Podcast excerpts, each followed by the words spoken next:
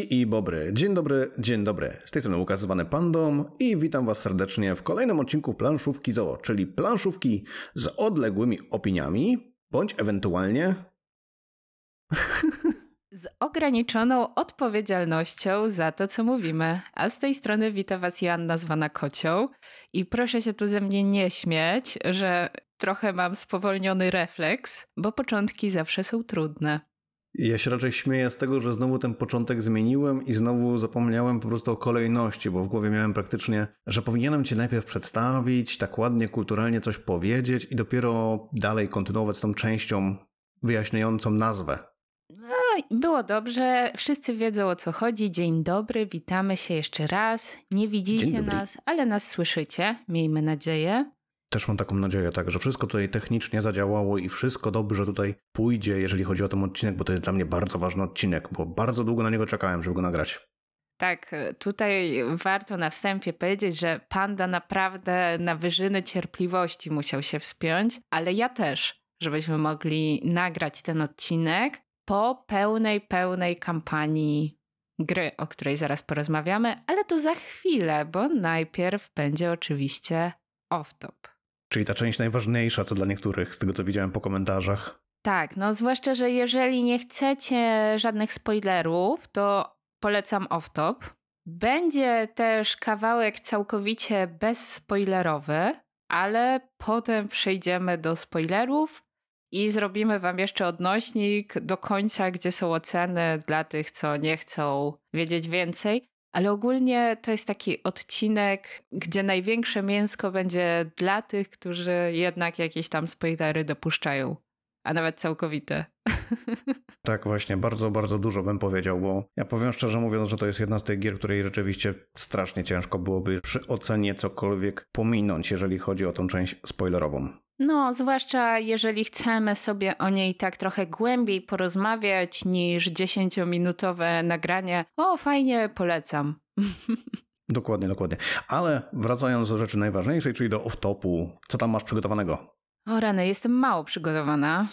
Mm, I to straszne, do off-topu, mało przygotowana ja do takiej ważnej części. Natomiast chciałam powiedzieć, że idzie powoli wiosna i ja tak się odkopuję z mojego złego nastroju i wkraczam w taki moment, że wreszcie powoli będę kwitnąć i wreszcie będzie mi się lepiej wychodziło z mieszkania i może czasem nawet się uśmiechnę do kogoś na ulicy. Bo tak rozumiem, do tej pory uśmiechasz się tylko do ludzi grając w planszówki, tak?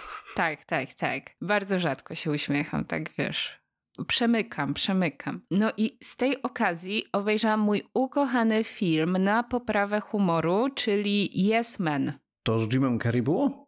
Tak. I to jest taki głupi film, który sprawia, że mi zawsze się robi dobrze i ciepło w serduszku. Bo to jest historia gościa, który ma takie, bym powiedziała, przeciętne mocno życie i w którymś momencie zaczyna zgadzać się na wszystko. Niektóre sceny nie najlepiej się zestarzały teraz, jak to obejrzałam. Natomiast nadal jest to dla mnie ten efekt takiego pozytywnego naładowania po obejrzeniu tego filmu. Widziałeś go kiedykolwiek? E, tak, ja właśnie kiedyś go oglądałem. Z Jimem Carrey zresztą ja bardzo lubię tego aktora. W szczególności za jego rolę w O Boże, jedyne tego, co grał tego komika. E, z Księżycem było w tytule. Teraz ja jestem tak ciężko, cienko zapamiętuję tytuły, jeżeli chodzi o filmy. Man from the Moon, Człowiek z Księżyca. To było o Andrew... Zapomniałem teraz nazwiska konkretnie, ale to był taki bardzo znany w Ameryce komik i wiem, że jeżeli chodzi o to, w jaki sposób tam Jim Carrey przygotowywał się do roli, to było to znamienne, bo on to nawet później po tej roli miał bardzo duże problemy psychiczne. Jima Carrey'ego bardzo lubię i Yes pamiętam, że oglądałem, ale aż tak dobrze go nie pamiętam, więc jeżeli chodzi o te sceny, które mówisz, że się jakoś nie za dobrze zestarzały, to teraz nawet nie wiem, do czego to się może odnosić. To ja nie będę opowiadać, bo się źle zestarzały, więc nie chcecie o nich słuchać, ale taka dawka pozytywnej energii po tym filmie zawsze we mnie wstępuje. A z takich filmów jeszcze z nim, to ja bardzo lubię Eternal Sunshine of a Spotless Mind. Tylko nie wiem, jaki jest polski tytuł, oczywiście. Też nie pamiętam, ale bardzo dobry film. Zupełnie inny, jeżeli chodzi o typ filmów, który właśnie zazwyczaj gra. To nie jest taka głupia, znaczy głupia, no. No to nie jest komedia po prostu, nie? Od tej strony. Mm mhm. Mm no, więc ja jestem po Yes Man. Jestem pozytywnie nastawiona wreszcie. Idzie wiosna. I do tego tam on ma na dzwonek w telefonie piosenkę. I oczywiście teraz muszę codziennie słuchać tej piosenki, bo jak mi coś wejdzie do głowy, to już wyjść nie chcę. I to jest Journey Worlds Apart. I to ma taki epicki początek. Journey, ja znam trzy kawałki na, na krzyż, szczerze mówiąc, i żadnego po tytule, także niestety. po jednej musiał- nutce nie weźmiesz. Nie, nie, nie, zdecydowanie nie. Musiałbym coś sobie ten, musiałbym usłyszeć jakiś dźwięk, cokolwiek, żeby sobie przypomnieć. Ja nie zaśpiewam. Ja za to powiem, że z Jimem Carrey bardzo lubię komedię. Wiem, że to jest też jeszcze taki typ tych głupkowatych ko- komedii, ale miał tą komedię Ja, Irena i ja, który grał tego policjanta, który miał e, rozdwojenie jaźni. Nie kojarzę. Nie? O Jezus. Jest mega głupie, mega momentami nawet wręcz obrzydliwe bym powiedział, jak te komedie z lat 90. co niektóre, ale jednak naprawdę bardzo mi się podobało zawsze. No, więc to jest mój off-top na dzisiaj, z którego wychodzą dwie rzeczy. Że obejrzałam sobie film, którego staram się za często nie oglądać, ale jednak dosyć regularnie. I dwa, chodzi mi po głowie jedna piosenka w kółko tego czasu, bo gość miał dzwonek w telefonie. Po prostu mistrzostwo. No to dobrze świadczy o filmie, że wiesz, jak jakoś zapada w pamięć, nawet jeżeli to chodzi właśnie tylko o jedną piosenkę, więc to jak najbardziej na plus. A ty co masz na dzisiejszy off-top? Coś może bardziej ambitnego niż ja. Ja powiem tak, że dzisiejszy off-top będzie off-topem sponsorowanym e, dzięki mojej żonie, że tak to ujmę szczerze mówiąc. Ale ja nic z tego nie miałam, od razu mówię, bo tu słyszę, że sponsorowany, ale to tylko połowę sponsorowało. To jest temat sponsorowany z tego względu, że ona mi ten temat podrzuciła, więc e, jest w pełni od niej, bo ja szczerze mówiąc, jak chodziłem po domu i się zastanawiałem właśnie, co by tutaj wrzucić na dzisiejszy off-top i ona mówi, weź powiedz o tych spotkaniach, co robicie w Manhattanie. I wczoraj właśnie mieliśmy takie spotkanie i stwierdziłem, że to jest rzeczywiście fajna sprawa, żeby ogólnie opowiedzieć o takich spotkaniach, żeby było dla wyjaśnienia. W Manhattanie, czyli Wale Planszówki w Gdańsku, organizowane są co tydzień rozgrywki. To są rozgrywki, które organizuję razem przy współpracy z Przemkiem z Kości Piony i Bastiony, którego gorąco pozdrawiam. I wspólnie właśnie w poniedziałki tam organizujemy rozgrywki. Jeszcze od czasu do czasu wpadnie do nas Bartek z planszowego podziemia, także tam wspólnie e, staramy się zbierać ludzi, żeby z nimi pograć. I wczoraj udało mi się właśnie w ten sposób zagrać w Marrakesz od pana Felda, czyli ten wielki, wielki tytuł, który akurat graliśmy w tej najgorszej edycji, jeżeli chodzi o to, co wyszło, jeżeli chodzi o właśnie o te, te kwestie komponentów, bo tam też się okazało, że jest Że bieda. tak, ta bieda biedy, czyli ten e, poniżej tej retailowej, ale i tak był naprawdę świetnie wydany, muszę powiedzieć. Poczekaj, ale poniżej retailowej to co to? Zrób to sam? Bo już nie wiem, co jest poniżej wersji retailowej.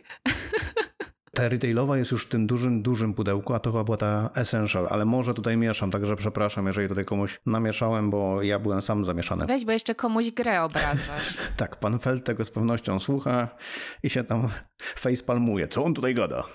Ale muszę powiedzieć, że gra mi się bardzo spodobała, a jeszcze wracając do tych spotkań, to jest coś, co naprawdę ja generalnie z początku byłem trochę sceptyczny, zastanawiałem się, czy w ogóle ktoś będzie do tego przychodził, bo zazwyczaj to jest takie normalne, że przy takich spotkaniach musi być powiedzmy tak, napitek, musi być jakieś jedzonko i zazwyczaj takie spotkania są organizowane w jakichś kawiarniach, w jakichś e, klubach, w pubach, tego typu rzeczach. Tutaj po prostu to jest gralnia na sklepie z tyłu, znaczy z boku, bo to jest tak z boku właśnie. I to naprawdę fantastycznie działa. Ludzie się zapisują, przychodzą, są naprawdę żywnie zainteresowani, jakie gry proponują, które gry praktycznie powinniśmy przygotować, więc to jest naprawdę coś świetnego. A dla mnie dodatkowo to jest coś, co umożliwia mi trochę takie wyjście z mojej strefy komfortu i poznanie gier, które gdzieś tam wcześniej powiedzmy nawet jak miałem na radarze, to może na jakimś takim dalszym miejscu.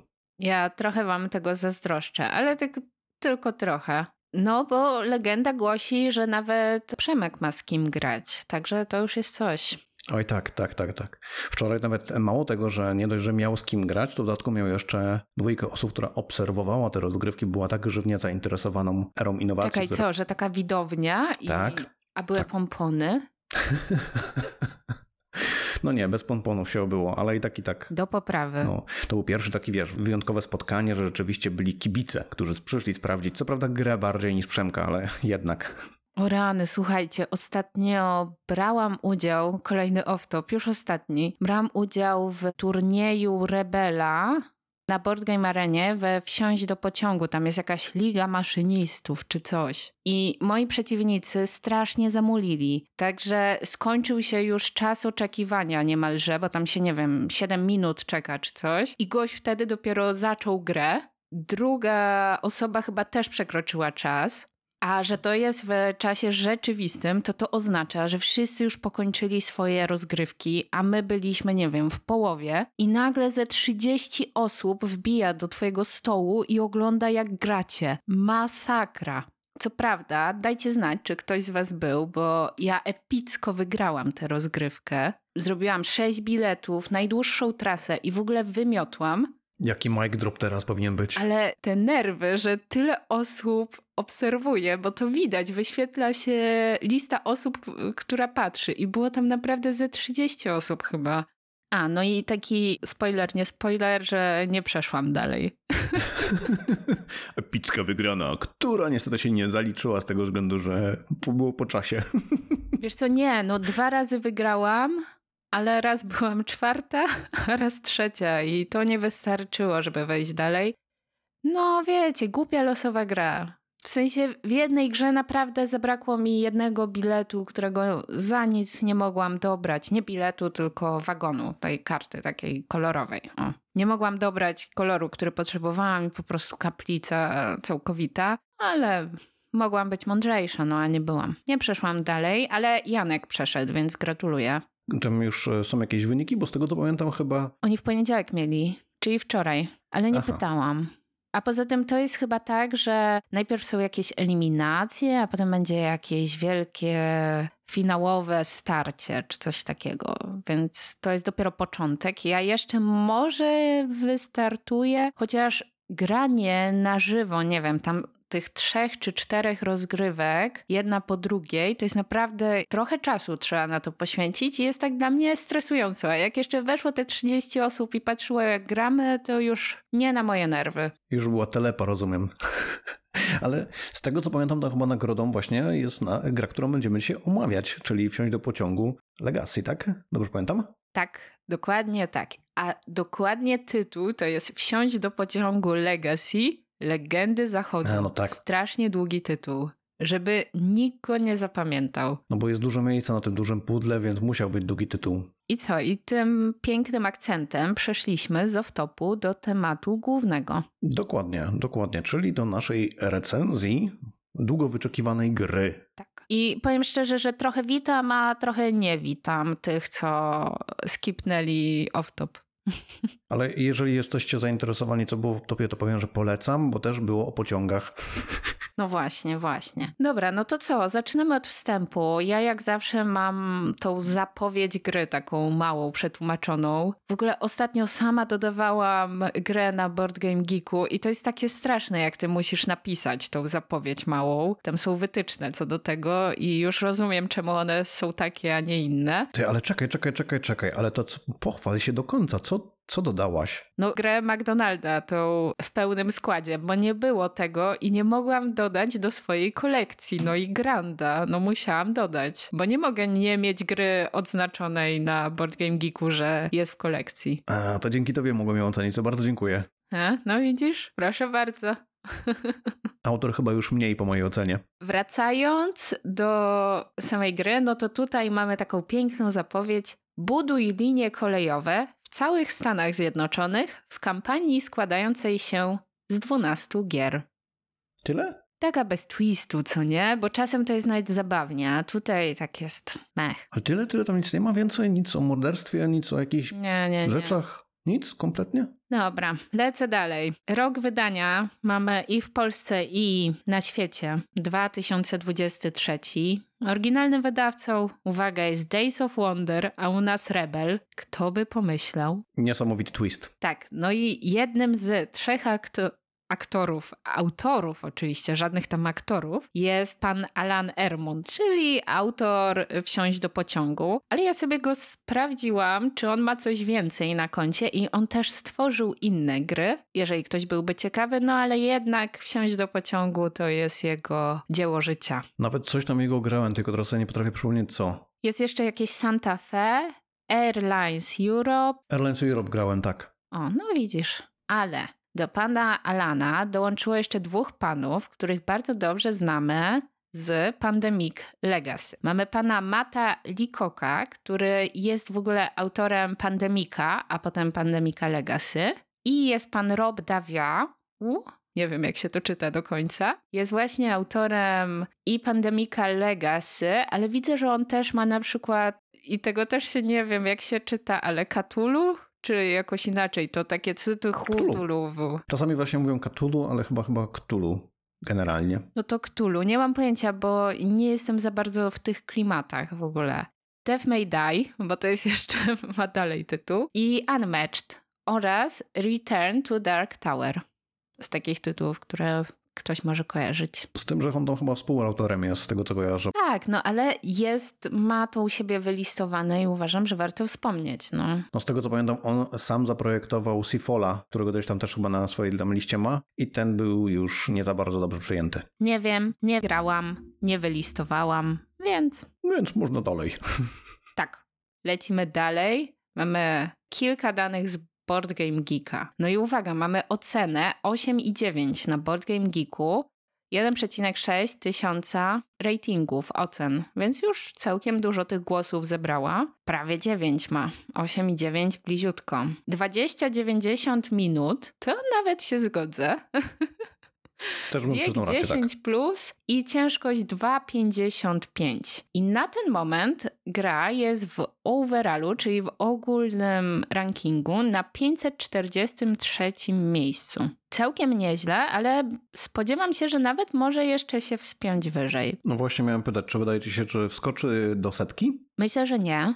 Myślę, że nie, ale zobaczymy. Jeszcze sobie pewnie porozmawiamy. A, no i gra jest od dwóch do pięciu graczy. Według community najlepiej grać na cztery. Przy czym to jest takie ciekawe, że jako, że to jest kampania, no to raczej zagrasz ją raz i nie porównasz sobie gry w różnych składach, jak było, więc ciekawe to best według community, bo każdy zagrał w jakiś tam tryb gry. Może czasem mniej, czasem więcej osób, bo jest mechanizm, ale no, ciekawe, że jest takie głosowanko.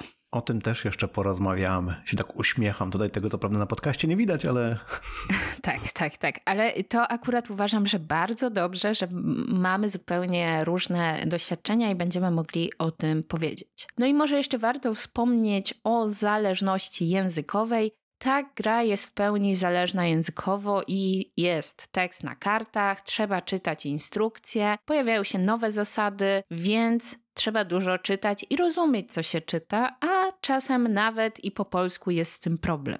Panda się uśmiecha, ja tu będę tłumaczem twoich uśmiechów, bo nikt tego nie widzi. tak. Trzeba dorzucić też, że po angielsku ten problem też jest, bym pododał. Żeby nie było. Tak, więc jak macie problem, to macie problem, sorry. Generalnie umiecie czytać źle, nie umiecie czytać też źle, więc i tak źle, tak niedobrze. Dobra, to lecimy do statystyk. A ciekawostek nie masz? Zwykle po, ale nie mam. Kurczę, ja mam jedną ciekawostkę, tylko się zastanawiam, bo to jest ciekawostka, która jest taką trochę ciekawostką. To nie jest spoilerowa ciekawostka, tylko że jest związana z jednym z elementów z gry. No to jest spoilerowa, czy nie jest? No właśnie nie wiem do końca. Dobra, to powiedz i co, potem ją wytnę, czy co zrobię?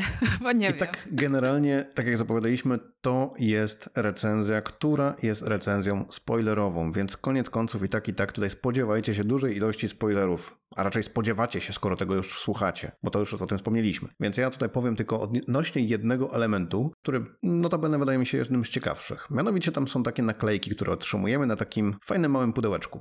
Z ciekawości, przejechałaś te naklejki do samego końca? Nie? Polecam, jeżeli masz tą kopię, czy jeżeli to była twoja kopia, polecam i wszystkim osobom, które tą grę mają, oczywiście jak skończycie sobie to tam, przejedźcie sobie do samego końca, bo te pociągi dokądś zmierzają. O, o kurde. W sensie, mam nadzieję, że w miłe miejsce, że tak tylko mogę powiedzieć. No nie. Że to nie jest jakiś case, wiesz, Great Western Trail. No nie, nie, nie. Znaczy to raczej nie jest miłe miejsce i tam zakończenia zbyt miłego nie ma. O rany, no dobra, to zaciekawiłeś, fajna ciekawostka i aż sprawdzę, aż sprawdzę, fajnie. Dobra, ale nie uciekniesz przed statystykami. Na pewno logowałeś gry i powiesz wszystko. Ha, mam wszystko zalogowane. Zdradź ile rozgrywek. No i tu ci zaskoczę. 13 rozgrywek. A, fajnie. Tak, 13 rozgrywek, z czego jeżeli chodzi o średni czas, wyszedł mi 35 minut. A, jedna najważniej- najważniejsza rzecz. Ja wszystkie swoje rozgrywki rozegrałem w trybie dwuosobowym razem z moją żoną, także to muszę zaznaczyć. Tak. Ja grałem tylko i wyłącznie w dwie osoby. a ja w cztery, żeby od razu to powiedzieć. Więc macie tutaj odniesienie do dwóch osób u Pandy i czterech u mnie. A jak u ciebie czasowo to wyglądało? Godzina 11. Cóż za różnica, moi drodzy, niesamowite. Kto by pomyślał, no? Przymulacie, no co tu dużo mówić. My z moją żoną myk, myk, wiesz, szybciutko leci. Dobra, co jeszcze tam ciekawego powiesz? Nie wiem, czy o punktach mówić, jeżeli o to chodzi, o najwyższych wynikach. Czy już chcesz o tym też wspomnieć od razu na dzień dobry? Powiem, bo to w sumie jest ciekawe, bo u Mhm. mnie najwyższy i najniższy wynik należą do tego samego gracza.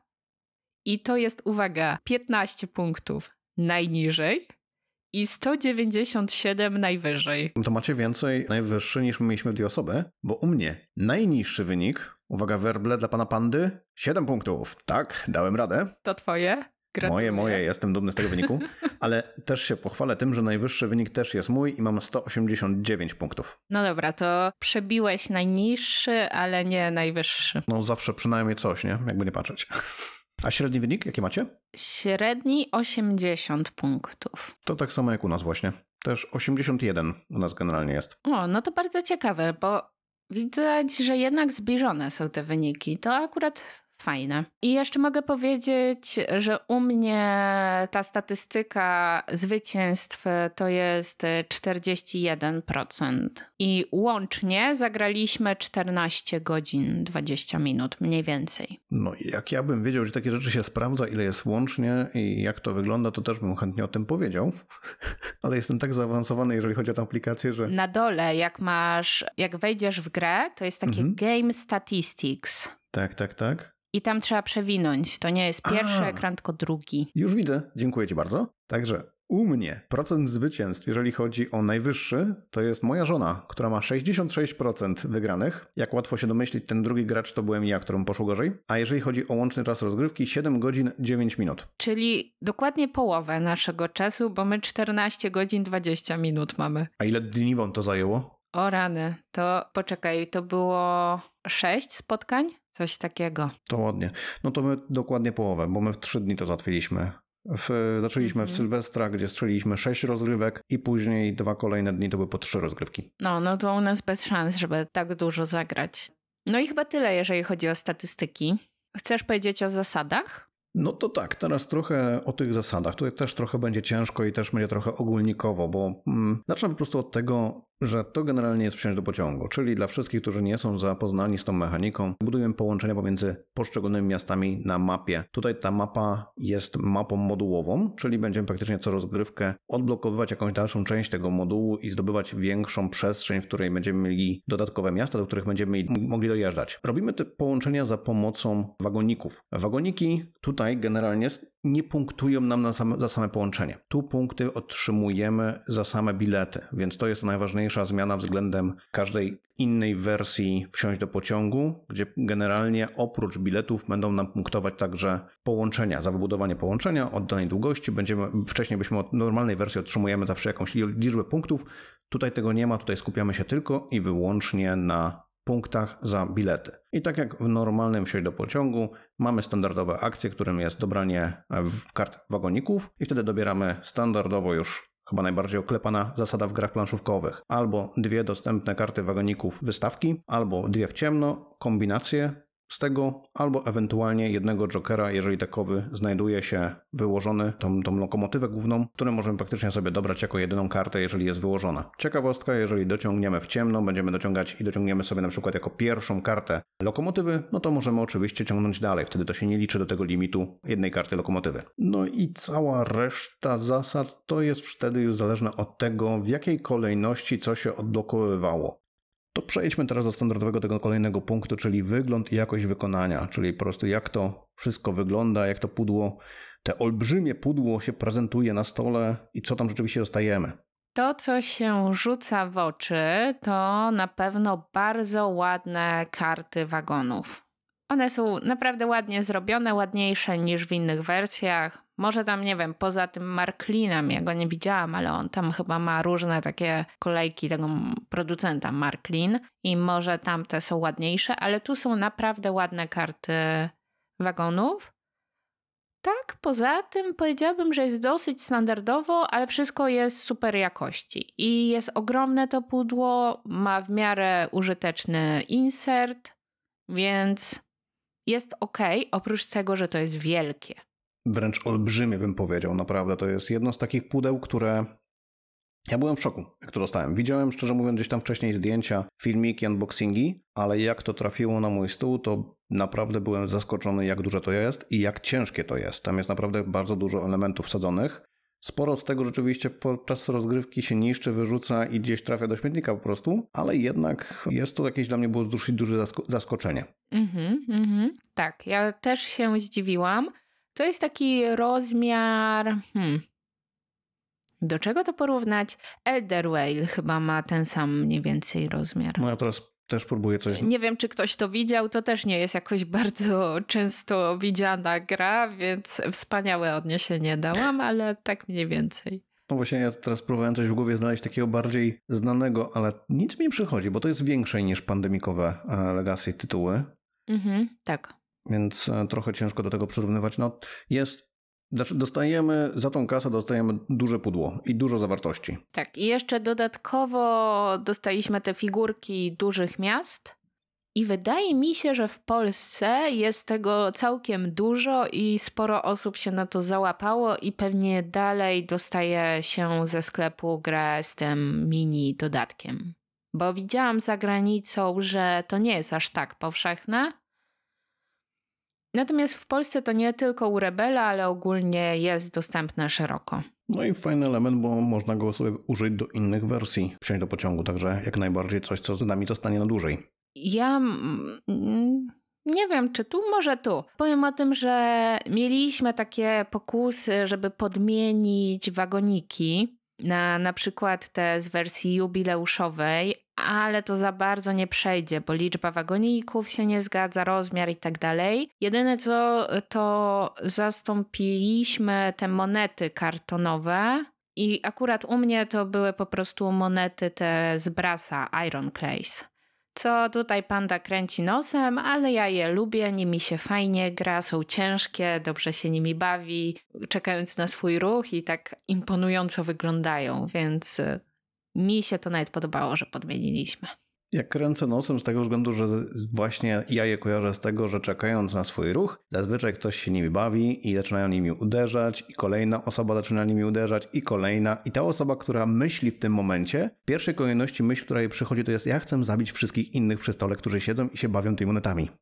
Jestem przekonana, że u nas nikt tak nie myślał i nikomu nie przeszkadzało, i też nikt się jakoś bardzo głośno tym nie bawił. Szczególnie, że graliśmy na stole, który był obity suknem i był trochę większy niż standardowy stół. No, ja muszę powiedzieć, że tak, tak tymi standardowymi monetkami też się fajnie grało. To idziemy do setupu i zarządzania grą?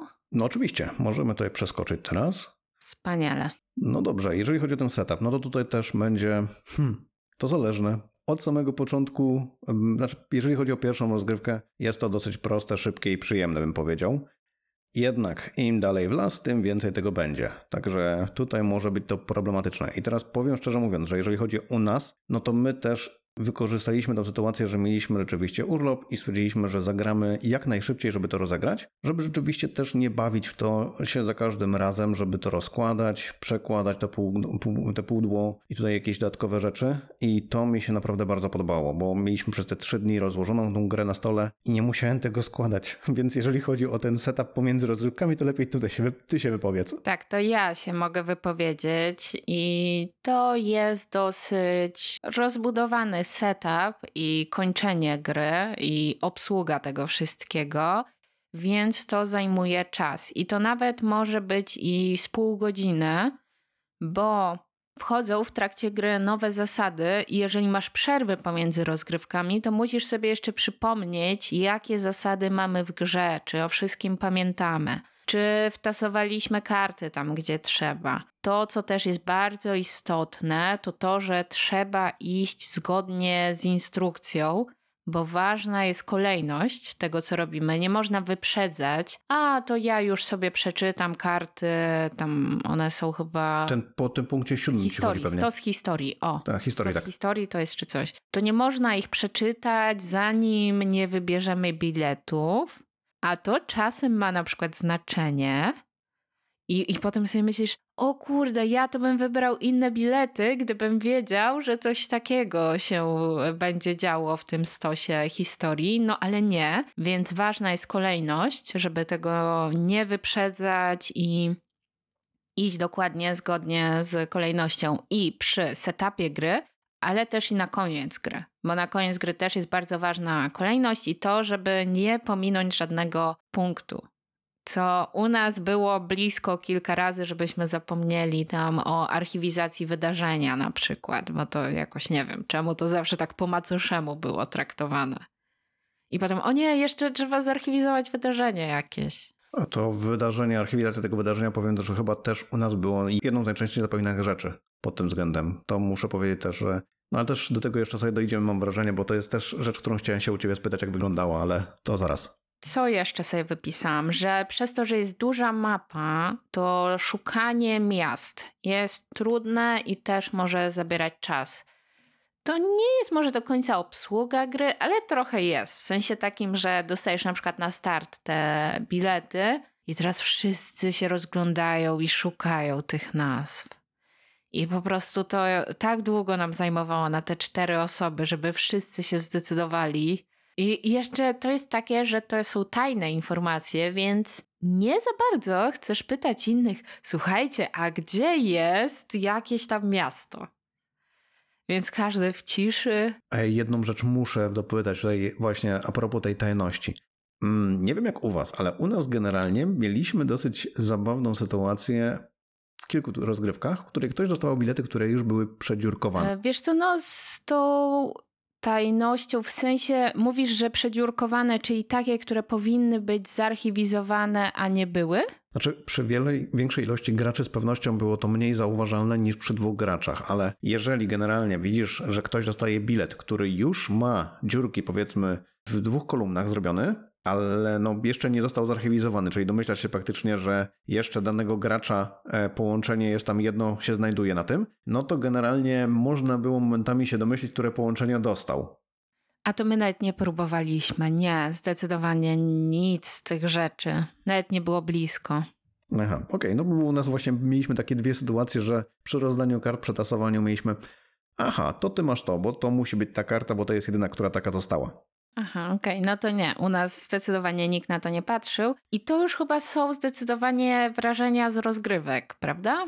Mm, No tak, teraz to już zdecydowanie tak. Przeszliśmy do tej sekcji nasze wrażenia z rozgrywek. Widzicie, u nas trochę jeszcze jest chaosu. Popracujemy nad tym, ale tak, weszliśmy w wrażenia z rozgrywek i w to, że u ciebie było widać, kto jakie ma bilety czasem. U nas, przynajmniej ja, ale wydaje mi się, że nikt na tym poziomie w ogóle nie zwracał na to uwagi. Zwłaszcza, że było czterech graczy, dużo było podziurkowanych rzeczy. Nie wydaje mi się, żeby to było jakoś proste do odgadnięcia. Tak żałuję teraz, bo mogłem się być ciebie spytać, żebyś e, jeszcze w ramach może jakiejś takiej ciekawostki też przeliczyła ilość zarchiwizowanych, przedziurkowanych biletów, bo jestem ciekaw, ile wam się udało zrobić, ale to obstawiam, że tego nie, ma, nie masz takiej informacji, nie? Nie, nie mam, ale no wiesz, dużo w miarę.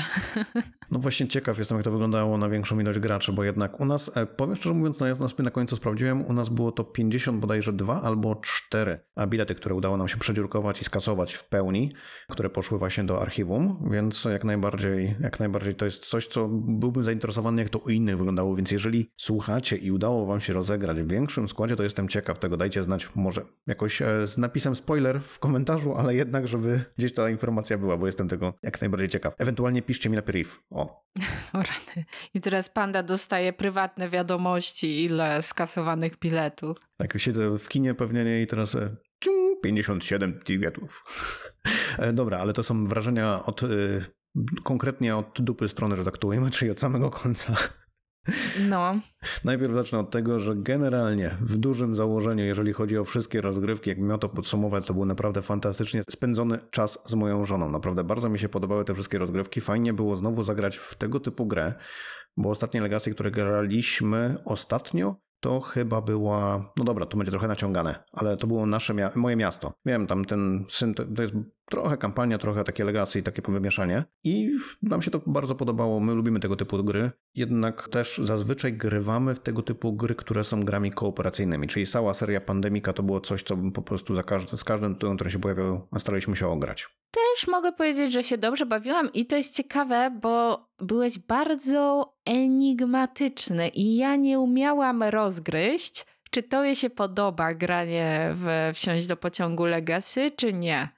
Tak jakoś opisywałeś je, że ja cały czas nie wiedziałam, on jest zadowolony czy nie, bo trochę, no nie tylko ja cię namówiłam, ale na pewno dołożyłam tu swoją cegiełkę, żebyś zagrał w namówieniu, więc tak się czułam trochę współodpowiedzialna i nie byłam pewna, czy jestem współodpowiedzialna Twojej radości czy nieszczęściu.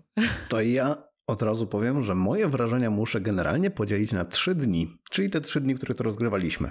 Więc najpierw rozgrywki 1.6. I tu muszę powiedzieć, że jeżeli chodzi o to, to nawet nie było związane z tym, że to był taki wyjątkowy dzień, że to był e, Sylwester, żegnanie Starego Roku i taka fantastyczna okazja, żeby sobie jeszcze dodatkowo zagrać. Tu muszę powiedzieć, że po prostu te rozgrywki 1.6 genialnie mi weszły. Naprawdę, fantastycznie się bawiłem i to też od strony mechanicznej. Bardzo mi się podobały. Wszystkie nowe mechaniki bardzo mi się podobały. No tutaj ten nowy to w cudzysłowie powiedziałem, ale to jeszcze powrócę do tego. I bardzo mi się podobały generalnie wszystko to, co się pojawiło, co wyszło i byłem tym zaskoczony. Więc jak najbardziej byłem na tak nastawiony i wręcz do tego stopnia, żebym powiedział, że te pierwsze sześć rozgrywek sprawiło, że zasypiając jeszcze, nie to już zasypiałem już w nowym roku, to z myślą taką, że jeżeli bym robił topkę swojego roku, to ta gra z pewnością by się tam znalazła. Mhm. No, bo naprawdę fajne były te przeżycia i bardzo szybkie były te początkowe rozgrywki. Trochę, trochę na początku czułam taką niepewność, czy na pewno spoko, bo właśnie było dosyć krótko. Nie rozbudowywaliśmy planszy na samym początku i tak już, wiesz, doczekać się trochę tego nie mogłam. Nie Oj, tak, tak, tak, tak. Ale to też było fajne, bo właśnie to było takie trochę nieoczywiste, że nie zaczynamy od razu od rozbudowy planszy, chociaż oczekiwalibyśmy, że tak właśnie będzie, a tu nie.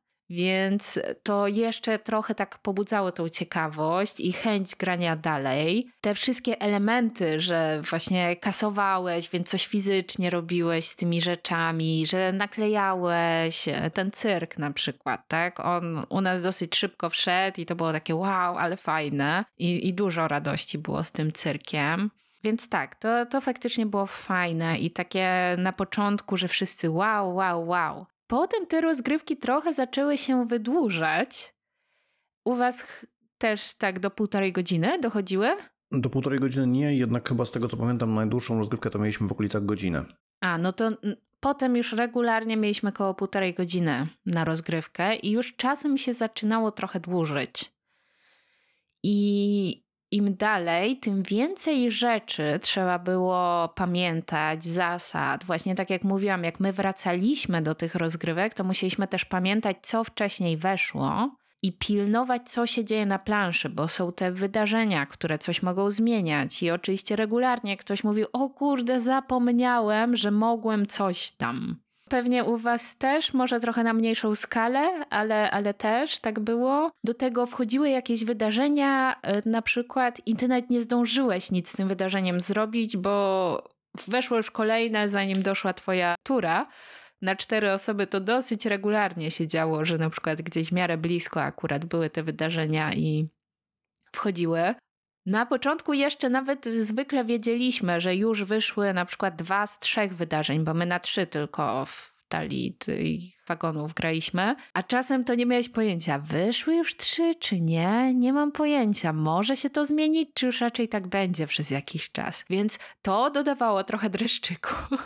No to to przy dwóch graczach mi się bardzo podobało. Wtedy tych wydarzeń, tam właśnie tych kart, które odpalają te wydarzenia jest zdecydowanie więcej. Z tego co pamiętam chyba sześć wrzuconych. I tutaj powiem szczerze mówiąc, że my do tego podeszliśmy trochę z takim aspektem nawet kooperacji wręcz, jeżeli chodzi o to. Mianowicie, jeżeli wychodziło wydarzenie, które obydwu nam szkodziło, i rzeczywiście mieliśmy takie wrażenie, że no bez sensu jest naprawdę. To druga osoba starała się jak najszybciej to wydarzenie zniwelować, w sensie zgarnąć kolejne, żeby po prostu się tego jak najszybciej pozbyć. No u nas były takie wydarzenia, gdzie na przykład musisz zagrać dodatkową lokomotywę, żeby zrobić połączenie.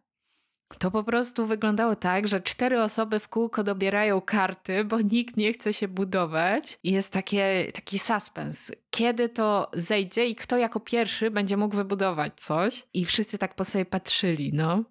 To my oboje właśnie mieliśmy taką sytuację, że jednak no przy tej sześciu, przy tych sześciu kartach to było o wiele szybciej można było te zdarzenia zrzucać, że tak to powiem, bo to jednak szybciej po prostu miało, szybciej się te karty pojawiały i też jakoś staraliśmy się zwracać uwagę, ile tych kart wychodziło, żeby mieć świadomość tego, Mhm. ile jeszcze tych kart zostało. W szczególności w późniejszych No u nas rozrywkach. czasem tak, czasem nie. I co jeszcze? A, jak u was było z pocztówkami? U nas to O było Jezus. strasznie. Mam takie poczucie, że one takie losowe były też w takim sensie, że ja na przykład dobrałam jakieś pocztówki, które dosłownie przez pół gry w ogóle nie wiedziałam o co w nich chodzi, a inni swoje robili, realizowali. Ja na to patrzyłam i tak, a, a ja nie mam. co zrobić? Niby z odległymi opiniami, a pod tym względem mamy wspólne doświadczenia nawet wręcz. Moja żona dobierała pocztówki, które miała, praktycznie mogła wykonywać w kolejnej rozgrywce i dosyć często jej się te pocztówki zmieniały, że tak to ujmę, po prostu miała jakieś nowe, coś dochodziło, coś się zmieniało, a ja miałem kilka takich, co naprawdę dopiero w, połow- w drugiej połowie gry miałem. A, to o to chodzi, to ja tutaj teraz to mogę zrobić, to tutaj jest to miasto, więc no jedną pocztówkę miałem taką, że nawet sobie wlazłem na Google Maps, żeby sprawdzić, gdzie jest dane miasto, czy przypadkiem ja tutaj sobie czegoś nie przeoczyłem. Ale wy chyba mieliście jeszcze taki house rule, prawda? Że braliście więcej tych pocztówek, przyznaj się, czy nie? Nie, nie, nie, nie, nie, to nie przy pocztówkach. Mieliśmy przy czym innym house rule, ale to o tym jeszcze powiem przy jednej z mechanik. Czyli tylko po jednej per rozgrywka można było dobrać, no. Tak, i to było smutne, szczerze mówiąc, bo te pocztówki mi się naprawdę bardzo podobały. To wydaje mi się, że jest jedna z fajniejszych mechanik, przynajmniej dla mnie. Mm, I tak i nie. Właśnie ja miałam trochę problem z tym, że uważam, że są po prostu nierówne w jakimś stopniu. O, tak chyba bym A to to tak, to się też zgodzę. Mhm, to też się zgodzę, bo były pocztówki, które praktycznie mieliśmy takie, że moja żona miała pocztówkę, która praktycznie niwelowała koszty tej jednej monetki, która się budowało do tej e, firmy z zerem. Boże, zapomniałem, jak to się nazywało, tej złej firmy. O'Connell. Mamy O'Connell, właśnie, dziękuję ci bardzo, tak, więc... O, to e, ja miałam tę pocztówkę, że nie płaciłam jej. Jak ona mnie wkurzała, ta pocztówka, naprawdę po prostu to była pocztówka, którą ona generalnie wylosowała, trafiła chyba po jednej z pierwszych dwóch rozgrywek, bo już No bodajże. tak, tak, to u mnie też tak było, że ja to na samym początku, a bardzo długo te filie u nas nie weszły, wiesz? Ej, ale to jest masakra, jak się to trafiło, a u nas dosyć szybko weszło i później praktycznie za każdym razem ja musiałem gdzieś tam płacić, bo jakoś te połączenia wychodziły przez te filie mi, a ona, hmm, no to jolo, ja sobie jadę, nie? No wiem, ale z drugiej strony to płacenie tak po jednym punkcie to nie jest uważam aż tak straszne w skali tego, Tak? Zgodzę ile się w zupełności? zdobywamy. A pamiętaj, że jak było więcej graczy, to my na przykład z kolei mieliśmy dużo też filii obcych, nie tylko mamy okonę, więc jeszcze przeciwnikowi musiałeś oddawać, tak? Bo u nas cztery osoby się rozkleiły po planszy, Mhm. więc płaciliśmy nie tylko jej, ale też innym graczom bardzo regularnie. Zgodzę się i ja tutaj powiem, dopowiem jeszcze, że generalnie ona mi się bardziej nie podobała nie z tego względu, że ona miała plus na to, tylko że bardziej, że ona miała opcję pominięcia tej zasady, co kończyło się tym, że jedna osoba o tym pamiętała, druga nie i mieliśmy często sytuację, że w, wybudowałem sobie jakieś połączenie, coś tam porobiliśmy i było ty, a ty zapłaciłeś za to? O ja zapomniałem kompletnie. I wiesz, po prostu się teraz zastanawiasz, czy kurczę, zrobiłem to, czy nie zrobiłem tego. A nie, no to my raczej pamiętaliśmy, e, pilnowałam. Ale inni współgracze też, także pilnowaliśmy się nawzajem i takiego problemu raczej nie było. Trzeba było pamiętać właśnie, czasem to była cała sekwencja. Pamiętaj, że dobierasz kartę, płacisz za filię, dobierasz pieniądze, bo w swoim kolorze połączenie, albo zrobiłeś białe, to pociąg widmo musi pojechać. I, I trzeba było o wszystkim tym pamiętać. W ogóle z tym pociągiem widmo ja też miałam pocztówkę, też jakoś na początku dobraną, że nie dobierasz klątwy, tylko kasujesz sobie ją. To jest masakra. I to było całkiem zacne, bo te klątwy były straszne i mi żadna się nie przypamiętała, że tak powiem. A trochę tam pojeździłam i to było ryzykowne, bo te klątwy przechodzą pomiędzy rozgrywkami. Tak. Masakra. To była masakra. Ja przez całą rozgrywkę nie miałem żadnej klątwy. Monika adorowała dwie. I w momencie, w którym ona dorwała pierwszą, już wiedziałem, ja nie chcę w ogóle w ten rejon jeździć. Wszystkie bilety, które No. dobierałem, to było, jeżeli cokolwiek przechodziło, nawet choćby przez chwilkę przez ten rejon, to było nie, kompletnie odrzucam, w ogóle nie biorę pod uwagę tego biletu, jadę naokoło cokolwiek, jakikolwiek inny sposób, bo nie, nie chcę. Tam dla mnie to naprawdę jeden z najgorszych elementów, jeżeli chodzi o tą mapę, to był właśnie ten pociąg widmo. To ja trochę ryzykowałam, ale udało mi się. No i faktycznie miałam pocztówkę, która mówiła, że zamiast wziąć klątwę, to skasuj ją. No ja jestem ciekaw zresztą właśnie Ale mogłam to zrobić chyba dwa razy tylko. Jakoś tak. I potem jeszcze miałam pocztówkę, która mówiła, że jak mam rzucać na pociąg, to zamiast tego mogę skasować i wybrać, o ile pól się przesunie. Więc no, takie lekkie zarządzanie ryzykiem było. Ale też trochę mi się poszczęściło, za to inni gracze faktycznie te klątwy wyłapali. W ogóle nie wiem w którym momencie, ale może powinniśmy powiedzieć, kto u nas wygrał. Dawaj, jeszcze podtrzymamy ten suspens. Jeszcze Tak? podtrzymamy. Dobrze, tak. to jeszcze nie powiemy, kto u nas No, wygrał. jeszcze, jeszcze chwilkę, jeszcze chwilkę, bo ja jeszcze chciałem właśnie wrócić do tego, jak powiedziałeś o tym pociągu widmo.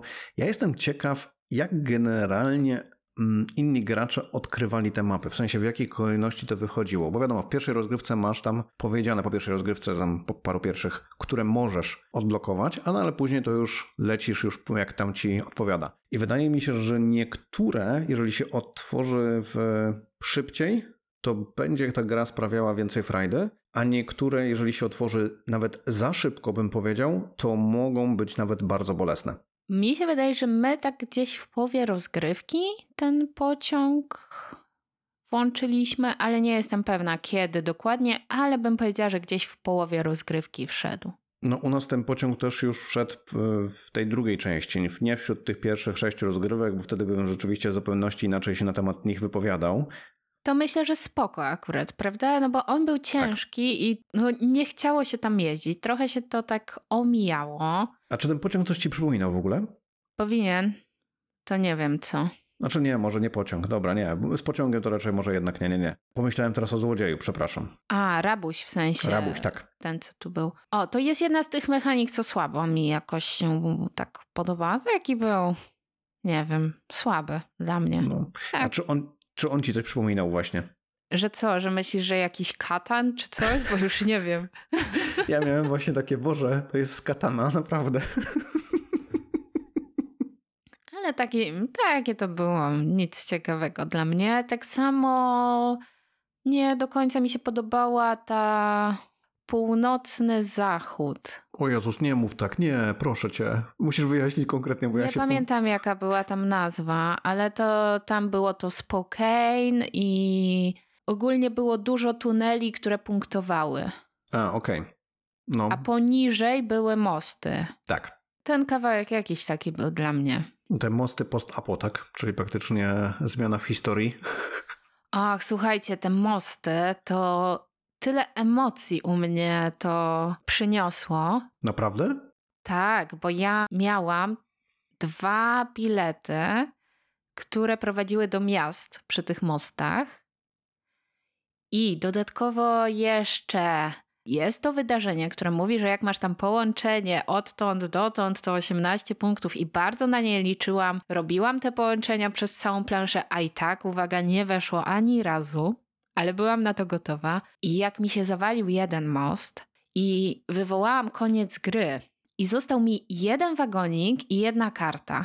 I jeszcze po mnie dwóch graczy miało ruchy dodatkowe. Jedna osoba dlatego, że była zaczynającym graczem i on zawsze ma jeszcze jeden ruch, a druga osoba chyba jakąś pocztówkę miała. Czyli wiedziałam, że jeszcze dwa ruchy będą i że jak ktoś wywoła wydarzenie, że mi spadnie jeszcze któryś z tych mostów, a już nie będę miała żadnej karty, nie mówię nawet, że lokomotywy, ale w ogóle żadnej, bo ostatnią kartę oddam, żeby wybudować ostatni wagonik, no to mi może zapunktować podwójnie minusowo bilet za 21 punktów. Bo wzięłam hazardzistkę, wsunęłam bilet za 21 punktów, że będzie podwojony, tylko to się podwaja w obie strony. I gdyby oni wywołali przewrócenie się tego połączenia z tym miastem za 21 punktów w bilecie, to byłabym 21 punktów w plecy. Okej, no to rozumiem. No, ja z hazardzistką zresztą mam bardzo duży problem generalnie, jeżeli chodzi o tą kartę, bo wy... to ciekawe, że w ogóle mamy inne świadczenia pod tym względem, bo Ale nas... widzisz, bo u mnie to naprawdę była hazardzistka, bo ona miała właśnie na tych mostach Mhm. bilet i to naprawdę było hazard, hazard, prawdziwy hazard. Wyjdzie, nie wyjdzie. No to u nas te połączenie, które właśnie przy położyciu hazardzistki powstało, a raczej dwa połączenia, bo wiem, tam dwa razy można zagrać, więc pod tym względem to zawsze były połączenia, które w ogóle nie przechodziły ani przez e, właśnie tam w okolicach pociągu widmo, ani generalnie właśnie w okolicach mostów, czyli one szły- tak właśnie przez te kopalnie od góry e, do... Bezpiecznie. Tak, na bezpieczną stronę właśnie mocy, że tak to ujmę. I e, ja z nią miałem duży problem, bo ona mi się wydawała, że strasznie jest mocną kartą. Aczkolwiek nie tak mocną jak finansista. No właśnie, są takie różne karty, że się wydają mocne, ale nie wiem, to jest właśnie dla mnie to jest Jestem ciekawe. ciekaw, czy też się nie okaże w pewnym momencie, że pani właśnie hazardzistka też nie ma jakiegoś dopisku dodatkowego zrozumianego. Nie, bo ją tylko dwa razy można użyć i ona potem schodzi. I to, ja wiem, to jest 21 punktów na przykład u mnie było, ale z drugiej strony są różne dodatkowe mechaniki, o które na przykład jest wyścig. Tak, tam właśnie raz weszło, że punktuj za połączenia w tych zdrapkach. Oczywiście zdrapywałam same najniższe, wiadomo. Super mechanika i wiesz, Zdrapałeś wszystkie z ciekawości? nie, nie, ale jakoś dużo i wiesz, inni mi mówią, że tam nie mają 17, a ja 11. Co w ogóle halo? Szkoda, że ta mechanika. Bo to mówisz teraz o tym, co było na jedną rozgrywkę tylko, nie? To była ta zdrapka. Tak, tak, no ale chodzi mi po prostu o to, że na przykład jeżeli skupiasz się na tym, żeby tą hazardzistkę dowieść, to możesz przegapić coś innego. Na przykład u nas jedna z osób dwa razy skarb znalazła, ja tylko raz. Mhm. Znaczy powiem tak, ja generalnie może to przez to też, że już jakieś doświadczenie z grami Legacy mam i mam generalnie takie poczucie, że jeżeli otwieram jakąś nową skrzyneczkę, coś nowego się pojawia, jakaś nowa mechanika, to generalny zamysł jest taki, żeby w tą mechanikę iść, żeby rzeczywiście z tym grać. Ale ja też tak robiłam. No, nie mam nas- dużego doświadczenia, a i tak tak robiłam i jak coś nowego się pojawiało, dobra, to ja teraz w to lecę na całego. No to u nas właśnie też było podobnie z tym, że nie do samego końca. Bo w pewnym momencie moja żona stwierdziła, że ona odpuszcza, jeżeli chodzi właśnie o te mechaniki, które się pojawiają i ona zaczęła się bawić w tym momencie, kiedy pojawiła się ta wykreślanka, nie? Skreślanie tych miast. Aha. No zaczęła się, naprawdę skupiła się na tym, żeby wykreślić i połączyć jak najwięcej tych miast ze sobą. Więc dla niej to była główna zabawa. No to jest bardzo ciekawe, bo u nas raczej wszyscy gracze byli mocno też skupieni na tych nowych mechanikach. Chociaż nie wiem, czy aż tak jak ja, bo ja po prostu tak maniakalnie czasami zapominałam o innych rzeczach i robiłam tylko to, co wchodziło. I faktycznie było tak, że w tej wykreślance chyba najwięcej wykreśliłam. Jako pierwsza znalazłam skarb, miałam najwięcej udziałów. Co jeszcze? A, najwięcej w cyrku zebrałam, bo wszystkie te wykleiłam. Co jeszcze było? No najważniejsze. A, mama O'Connell, czy nie? Dokładnie. No, oczywiście, że ją złapałam. Mm, po ilu kartach? Po trzech. Nie chciałam ryzykować, bo inaczej to jest tak, że to jest znowu hazard. Trafisz albo nie. Znaczy generalnie, czy w ogóle mi się wydaje, że jeżeli chodzi o to poszukiwanie tej pani mamy O'Connell, to jest naprawdę największy spoiler ze wszystkich. Według mnie nie ma opcji, żeby bez trzech kart ją znaleźć. To jest taki rzut jak... Oczywiście, że jest, tylko musisz trafić. No tak, w lotka też można wygrać, wiem. No. Nie, no, e, wydaje mi się, że tam szanse były mniej więcej 50% po dwóch kartach. Oj, mi się wydaje, że nie. Nie, nie, nie, nie. Z tego, co pamiętam, co liczyłem, to po dwóch kartach Tak. chyba miałem... O Jezu, że ten strzelił sześć miast? Naprawdę? Tak. Okej, to może zależy, jakie karty się trafiło. No nie, no masz informację w pierwszej, że jest w odległości do trzech od coś tam, coś tam. w drugiej masz, że do, trze, e, do trzech Ale odkąd... to od... można było chyba wybrać kolejność, Aha, czy nie? No dobra, bo tam rzeczywiście jest od, e, albo rzeczywiście trafisz te od góry, albo od dołu, albo od środka, nie? Tak mniej więcej. No. No dobra, no to może Nie być trochę wiem. inaczej. No, w każdym bądź razie po dwóch da się trafić, ale to jest hazard. To właśnie było jedno z tych rzeczy, gdzie wybraliśmy sobie bilety, a następnie weszła informacja, że możesz jej tam zdobywać informacje, gdzie ona jest, po zrealizowaniu biletów. No i dramat, bo ja miałam same bilety powyżej 15 punktów.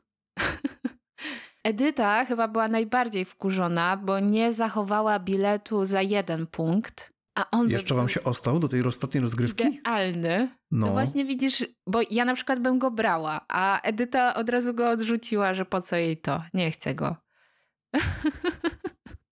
no to rzeczywiście, naprawdę, to by idealnie I wyobraź pasowało. sobie, że właśnie gdyby go zachowała, no to jeden ruch i już ma zrobiony jeden bilet, bo to tam było połączenie między dwoma sąsiadującymi miastami, jeżeli dobrze pamiętam. No i to jest taka trochę losowość, trochę śmieszne, ale ostatecznie ja jako pierwsza zrealizowałam trzy bilety i znalazłam mamę O'Connell. Przy czym miałam w tym trochę szczęścia, trochę chyba doświadczenia w graniu w te pociągi już. Trochę trzeba się nauczyć tego, jak realizować te bilety i żeby nie realizować ich oddzielnie, tylko przynajmniej ja tak uważam i tak robię i jak wejdzie, to jest zarąbiście, czyli jedziesz dłuższą trasę, zgarniając po drodze różne cele i ostatecznie robisz to szybciej niż jakbyś każde robił oddzielnie, tak? Więc tutaj dlatego ja dosyć szybko już zaczęłam jeden po drugim realizować. Ten początek miałam wolny i byli gracze, którzy mieli tam niżej punktujące bilety, które zdecydowanie szybciej zrobili. Ja chyba jako trzecia w ogóle pierwszą wskazówkę zgarnęłam, ale potem już to poszło i zaraz drugą, zaraz trzecią. Na początku w ogóle przeczytałam je i wydawało mi się, że i tak coś pomyliłam i są różne jeszcze możliwości, ale nie, chyba już była tylko jedna, a przynajmniej mi się tak wydawało i znalazłam ją, więc było ok. Tu muszę dopowiedzieć jedną rzecz, która mi się bardzo podobała, mianowicie to, że rzeczywiście gra dopuszcza możliwość, że ktoś już wcześniej grał i że rzeczywiście wtedy można wtedy inny zestaw wskazówek, na inny, które będą wskazywały na inne miasto zupełnie wybrać. Więc to jest fajna sprawa, to mi się podobało. Tak, przy czym ja tego do końca nie wiem, bo nie patrzyłam, co się dzieje, jak już grałeś, bo tam faktycznie coś było, tylko po prostu założyłam, że nie. Nie no, mi się to właśnie to, to zwróciłem uwagę. Miałem taką właśnie myśl, że super, że wzięli takie coś pod uwagę, bo jednak um, miałem taką świadomość, że ktoś grał wcześniej, no to tutaj w tym momencie mimo wszystko ma trochę no już wie, zna miejsce pobytu mamy O'Connell, więc będzie wiedział, gdzie to jest, więc jakoś jedna z tych mechanik praktycznie jest tak, anulowana dla niego. Teoretycznie nie będzie mógł tego zgadywać, bo to by było nie w porządku, ale wtedy nie może wziąć w ogóle udziału w wyścigu o 40 punktów, co też jest nie w porządku. No. A na przykład Jacek u mnie w ekipie kupił sobie też to Legacy, powiedział, że trochę poczeka i sobie zagra jeszcze raz z innym składem. Okej, okay, szanuję. To teraz jedną rzecz, którą ja wcześniej pominąłem, powiedziałem praktycznie, że rzeczywiście była rzecz, którą mieliśmy House Rule. I to była mapa, w której poszukiwaliśmy, ta część planszy, którą poszukiwaliśmy skarbów. I tam ta mechanika push your luck, w której dociągało się bilety i o ile wychodziły czaszki, to trzeba było je anulować tymi kartami mapek właśnie, z poszukiwania skarbów. I to jest coś, co my sobie tutaj ułatwiliśmy rzecz, że w głównych zasadach jest informacja, że trzeba wtedy wykładać różnego rodzaju te mapki, a my praktycznie tą część ominęliśmy, że praktycznie obojętnie którakolwiek mapka O. anulowała. A, no to nie, to my tutaj zgodnie z zasadami i nie wiem, czy to było potrzebne, żebyście to robili, co zrobiliście, dlatego że u nas na normalnych zasadach tam było chyba pięć skarbów do odkrycia, wszystkie były odkryte. Mimo tej zasady, która utrudniała, to daliśmy radę odkryć wszystkie. I pewnie na dwie osoby nie dałoby się odkryć wszystkich, ale z drugiej strony, moim zdaniem, to trochę pokazuje, że to było zbalansowane na tyle, że nie za szybko odkryliśmy te skarby, ale odkryliśmy wszystkie.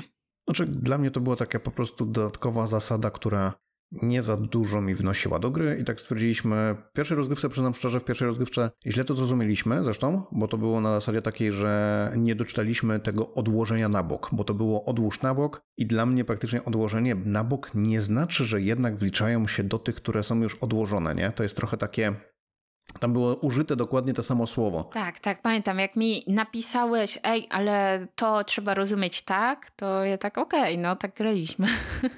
Ale to też z pewnością było związane z tym, że to była chyba jedna z tych części mapy, którą otworzyliśmy w tych pierwszych sześciu rozgrywkach, z tego co pamiętam. O, to szybko. U nas to było późno. No, a to u nas był właśnie tego efekt tego, że rzeczywiście mieliśmy kilka rozgrywek pod rząd i może już tych zasad za dużo się nagromadziło w ciągu jednej takiej sesji. No i też po prostu te zasady niby są spoko, ale nie wszystko tu jest spoko. I mam trochę do tego żal, że nie wszystko jest oczywiste i łatwe do zinterpretowania i zrozumienia. I mieliśmy na przykład problem już po pierwszej rozgrywce, czy kasować bilety, czy nie. Czyli najbardziej podstawowe pytanie, które Kocia zadaje każdemu, kto grał w, e, wsiąść do pociągu tak. Legacy. I pamiętam, że ja cię ostrzegałam, że po pierwszej rozgrywce jest rozterka. Ja, ja nie miałem żadnej rozterki, naprawdę. To dla mnie nie była żadna rozterka, szczerze mówiąc, bo to jest autentycznie rzecz, która według mnie... czy nie? Tak, nie skasowałem z tego względu, że jeżeli coś w zasadach występuje po, to wtedy wcześniejsze rzeczy nie powinny być uwzględniane. I tak, tyle. No. I na logikę rzecz biorąc tak powinno być. I uwaga, należy skasować te bilety. I tak jest w Verracie, tak było na Board Game Geeku, gdzie odpowiedział sam wielki pan Alan Moon bodajże, albo pracownik wydawnictwa. Ktoś tam odpowiadał na te pytania. Po pierwszej rozgrywce kasują mi bilety i gdybym miała tak wprost czytać zasady i iść po kolei, też bym nie skasowała, ale miałam wątpliwość co do wordingu i dlatego poszłam na Board Game Geeka bo tam było powiedziane, że od tej rozgrywki. I to mi trochę sugerowało, żeby już kasować, ale nie byłam pewna i uważam, że to nie powinno mieć miejsca, że są takie rozterki. I te rozterki nie tylko my mieliśmy, ale na Board Game Geeku one też były. W ogóle hitem było to, że niektórzy nie zauważyli, że oprócz kasownika są jeszcze karteczki w środku. Wyjęli sam kasownik i myśleli, że to jest taki teaser na później. Tak. I ta zasada nie wchodziła, nie wchodziła. Oni nie kasowali biletów, wiesz. I nagle się zorientowali w którymś momencie, że tam jeszcze były dodatkowe zasady. To w ogóle już szok. Generalnie ja bardzo polecam przeczytanie tego wątku na BGG odnośnie pytań tych spoilerowych. One są tam odpowiednio oznaczone. Jeżeli ktoś chce się pośmiać. Oczywiście zagrajcie sobie całą grę i wtedy dopiero w to wejdźcie, dopiero sobie zobaczcie, co tam jest, bo naprawdę rozterki, które niektóre osoby miały, to naprawdę człowiek się łapał za głowę. Boże jedyny. Nawet niektóre z nich odnosiły do podstawowych zasad wsiąść do pociągu, więc dla mnie to Ale było dobra, trochę dziwne. to jest normalne, bo jednak wsiąść do pociągu jest dla osób, które nie są zaawansowanymi graczami. Nie tylko. W sensie tu akurat bym powiedziała, że akurat zaskakująco skomplikowane są te zasady i się chyba trochę nawet spodziewałam prostszej gry niż dostałam. Co dla mnie może być na plus, ale rozumiem, że ktoś mógł mieć trochę problem. Faktycznie ta zasada z kasowaniem już na start, rozterki i jak ja przeczytałam na Board Game Geeku, że należy skasować, to ja w szoku byłam, bo byłam bardziej się przychylałam w stronę, żeby nie kasować, ale tak mnie to męczyło, że poszłam sprawdzić. Tak samo, co tam jeszcze takiego było? To tutaj powiem jedną rzecz, mianowicie generalnie odnośnie tych wszystkich w ogóle problemów, które mieliśmy. Rzecz, której dalej nie rozumiem. Dlaczego oficjalny fakt, który już się pojawił, w którym są te odpowiedzi, jeszcze nie został przetłumaczony? Dlaczego go jeszcze nie ma w języku polskim? Całkiem fajnie jest zrobiona ta errata, dlatego że tam są odnośniki jeżeli tam doszedłeś do takiego etapu w grze, to przeczytaj to. Więc to jest nawet fajnie zrobione, chociaż szkoda, że musiało być zrobione. Dla mnie też ciekawe, wiesz, która była karta pomocnika? Karta, która mówiła, że możesz zagrać dwa dowolne bilety jako lokomotywa. Mhm. I teraz uwaga, niektórzy gracze i przy naszym stole wywołało to tak długą dyskusję i kłótnię o to, Dlatego, że niektórzy gracze zrozumieli to tak, że w danej rozgrywce mogą dwa razy zagrać jedną dowolną kartę wagonu jako inną kartę, jako lokomotywę. Czujesz, że zamiast wydać dwie jako lokomotywa, to myśleli, że mogą po jednej wydawać jako lokomotywę, ale tylko dwa razy mogą tak zrobić, czyli dwie karty wydać, każda jako lokomotywa. I ja wiem, że to się może wydawać oczywiste, że powinno być tak, że dwie karty to jedna lokomotywa, ale u nas wywołało to taką dyskusję i to, co najlepsze, jak sobie zapytałam dosyć doświadczonego gracza, jak on w to grał, to on właśnie grał tą drugą zasadę i ja byłam w szoku. Ja mówię, słuchaj, ale tam nie ma żadnego mechanizmu do na przykład liczenia. Czy zagrałeś już tak jedną kartę, czy już dwie, czy możesz jeszcze? No nie.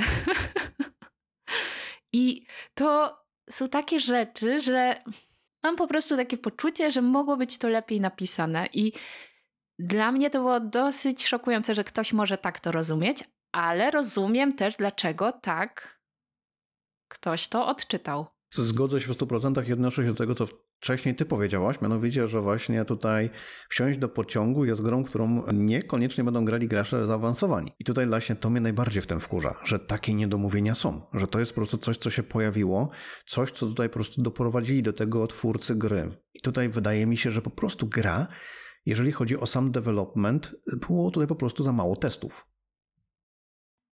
No, albo mieli samych ogranych graczy, i nie wychwycili, że są problemy z interpretacją zasad, bo ci gracze wiedzieli, w co grają i jak mają grać.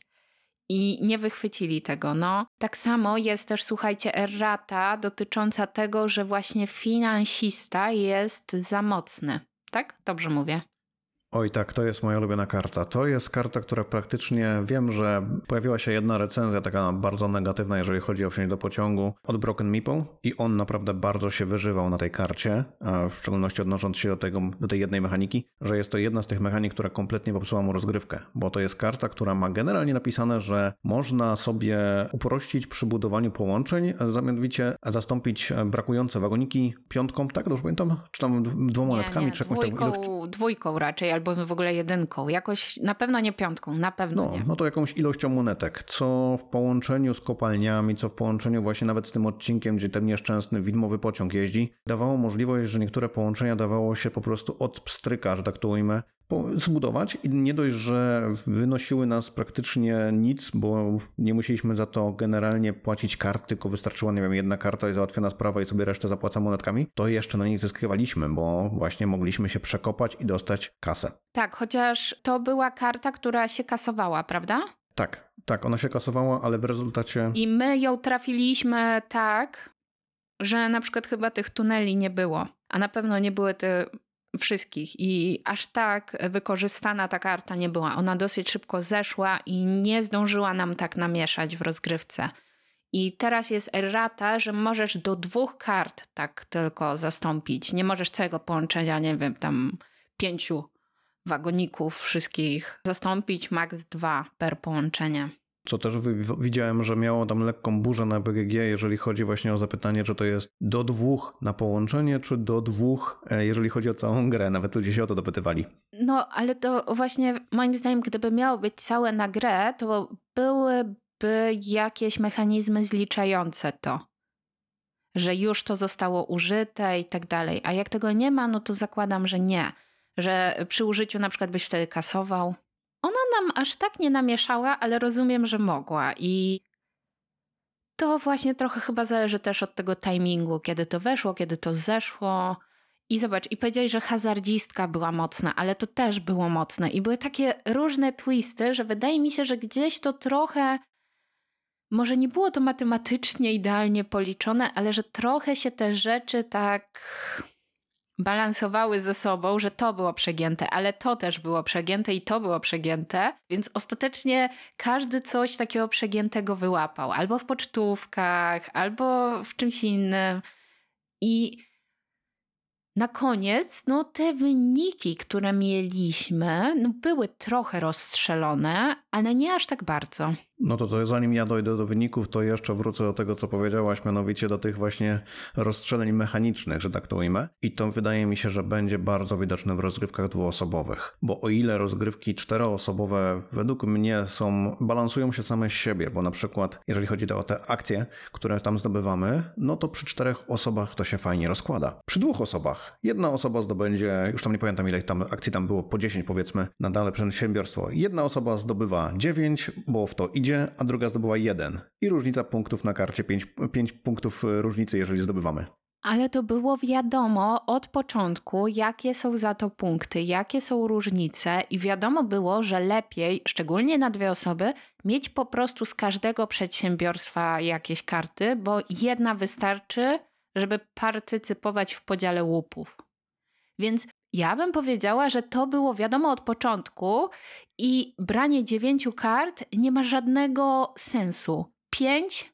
Tak. Sześć? Może. Ale mówimy tutaj o grze Legacy. Dlaczego możesz powiedzieć, że tu było wiadomo w grze typu Legacy, kiedy na koniec, kiedy otwierasz ostatnią kopertę, masz podsumowanie, co w jaki sposób punktuje? Tego nie widziałaś w momencie dobierania. Nie, a, a, a, to było na kartach udziałów, było powiedziane, ile będzie za pierwsze, drugie, trzecie, czwarte miejsce. Te punkty były jawne od początku. Tak, to było, ale możliwe, znaczy ja się spodziewałem, że na sam koniec, jeżeli otworzę to ogólne podsumowanie, że będzie, słuchajcie, jeżeli gracie na dwóch graczy, to wtedy będzie to podsumowane w jakiś inny sposób trochę. Ale to już jest, e, to, to już można zakrawać o jakieś push your luck, bo nic nie było na ten temat powiedziane, ale może jakieś punkciki zgarnę, to sobie zaryzykuję i wezmę dużo tych kart udziałów. No, wprost było powiedziane, ile będzie za pierwsze, drugie, trzecie, czwarte miejsce. To było wiadomo. I dokładnie tak, jak to ci powiedzieli, tak zrobili. Tutaj nie można nawet mieć do nich pretensji, uważam, że. Znaczy, ja mam pretensje o. niż powiedzieli.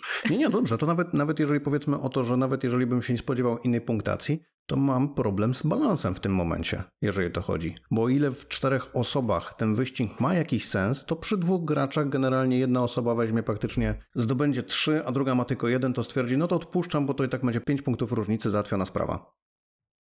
No tak.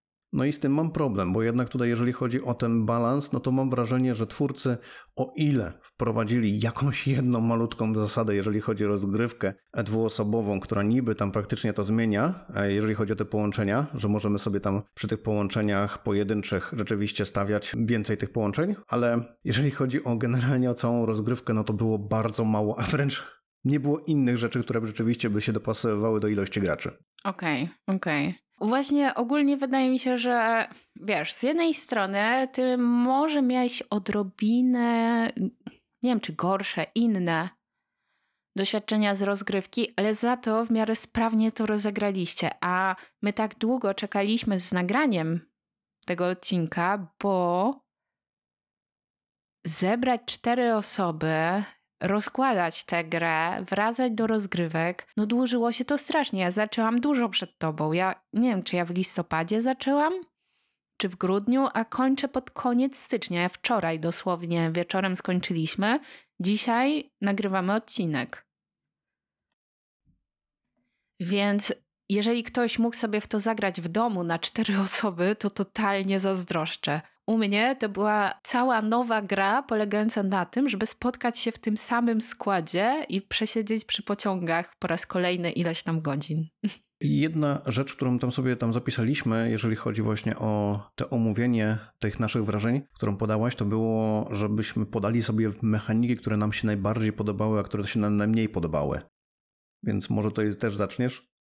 Tak, trochę tak z przewałem oczywiście, bo u mnie ulubiona mechanika to będzie i kasownik, i cyrk. Obie te rzeczy super mi weszły, w sensie zrobiły wow i uśmiech na mojej twarzy i byłam szczęśliwa. Wow, jaka fajna gra. Super. I mam od razu powiedzieć to, co jest najmniej ulubione, czy teraz ty powiesz swoje ulubione? No to może ja powiem moją ulubioną.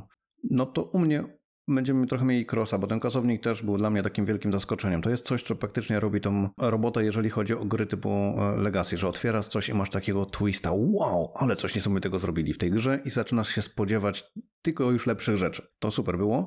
Zastanawiałem się właśnie, czy nie dać cyrku, ale ja tutaj dam z kolei tą jedną wykreślankę, tą zdrabkę, którą otrzymujemy na jedną rozgrywkę. Ona mi się bardzo podobała. Nie podobało mi się to, że była tylko na jedną rozgrywkę, ale... O nie, to mi się nie podobała, bo losowe punkty za to były i jakoś nie. Ona mi się strasznie podobała, naprawdę. Po prostu takie... Z jednej strony to, że była właśnie na jedną rozgrywkę robiło robotę, bo miało się taką świadomość, że muszę to teraz zrobić, jeżeli chcę to w pełni wykorzystać, bo mi zniknie. A z drugiej strony jednak też starałem się to jakoś dopasować do tych tiketów, do tych biletów, które dopobierałem, więc to była taka fajna zagadka. Okej. Okay. No, mi aż tak to nie przypadło do gustu, ale najmniej chyba mi się podobał Rabuś. Rabuś u nas w rozgrywce dwuosobowej powiedzieć, że był bezużyteczny, to nic nie powiedzieć. Zasadniczo rzadka kiedy w ogóle cokolwiek się z nim działo. Nie podobał mi się strasznie pociąg za to. Pociąg według mnie jest strasznie... Ten widmo ten widmo. Ten pociąg widmo jest jedną z tych mechanik, która według mnie, jeżeli chodzi o tego typu grę, jest wręcz karząca. Ona nie powinna mieć tam miejsca z tego względu, że naprawdę potrafiła sprawić, jeżeli ktoś, bo przejrzałem sobie później te klątwy, które tam można było sobie dobrać, jeżeli ktoś miałby pecha albo nie wiem, chciałby rzeczywiście sobie budować takie połączenia wokół, żeby zdobywać te punkty dookoła tego pociągu widmo, to mógł naprawdę przez to mocno cierpieć.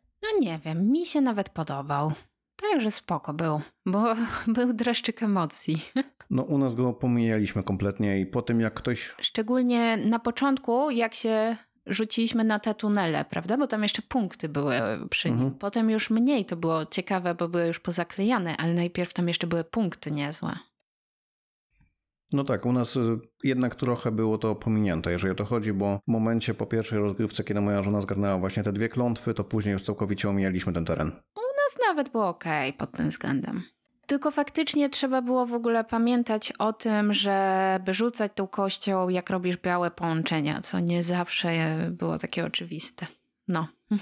No to to też jedna z tych rzeczy, która właśnie mnie w tym irytowała, że za każdym razem jeszcze to weź jeszcze rzuć, nie? Ale tam nie ma połączeń. No i co z tego? Weź rzuć, bo jednak po prostu musi pojechać. To trzeba robić. Wiesz dlaczego? Bo ja na przykład czekałam z niektórymi połączeniami, żeby za szybko ich nie robić, żeby właśnie nie kusić losu, ale dla mnie ważne było, żeby ten pociąg na przykład minął to połączenie, które ja chcę zrobić i wtedy czułam się trochę bezpieczniej, że ma całe kółko do zrobienia, zanim do mnie przyjdzie, jeżeli teraz wybuduje. Więc ma to sens nawet jak nie ma tam połączeń. I co, przechodzimy teraz do pytań? Tak, bo zapisaliśmy sobie jeszcze trzy takie pytanka, które właśnie chcieliśmy no, przez które chcieliśmy przejść, jeżeli chodzi o generalnie tą grę. No w sumie były cztery, ale jedno już sobie odpowiedzieliśmy. I zaczniemy od kwestii marketingowej. Taką rzecz, która mi się rzuciła w oczy i którą już właśnie gdzieś tam mniej więcej ze znajomymi omawiałem. Mianowicie ta gra jest, przynajmniej dosyć często to widziałem właśnie taką reklamę, że ta gra jest reklamowana jako gra wsiąść do pociągu z całkowicie nowymi, stworzonymi specjalnie pod tą grę mechanikami. Ja wiem, że ty masz dosyć duże doświadczenie, jeżeli chodzi o wsiąść do pociągu, tak? Trochę tak, trochę nie. Szczerze mówiąc, nie jestem ekspertem ekspertem wsiąść do pociągu, ale trochę ich tam mam, przy czym nie gram regularnie. Teraz trochę zaczęłam grać na Board Game Arenie, ale to tylko w Europę tak naprawdę, więc nie mhm. jestem jakimś super ekspertem, o co wsiąść do pociągu. No ale miałaś coś takiego, że gdzieś to już widziałaś w którejkolwiek innej grze z tej serii? Wiesz co, no niektóre rzeczy tak, ale nie spotkałam się chyba do końca z tym marketingiem, więc ciężko mi się do tego odnieść. UK. Czy to było specjalnie?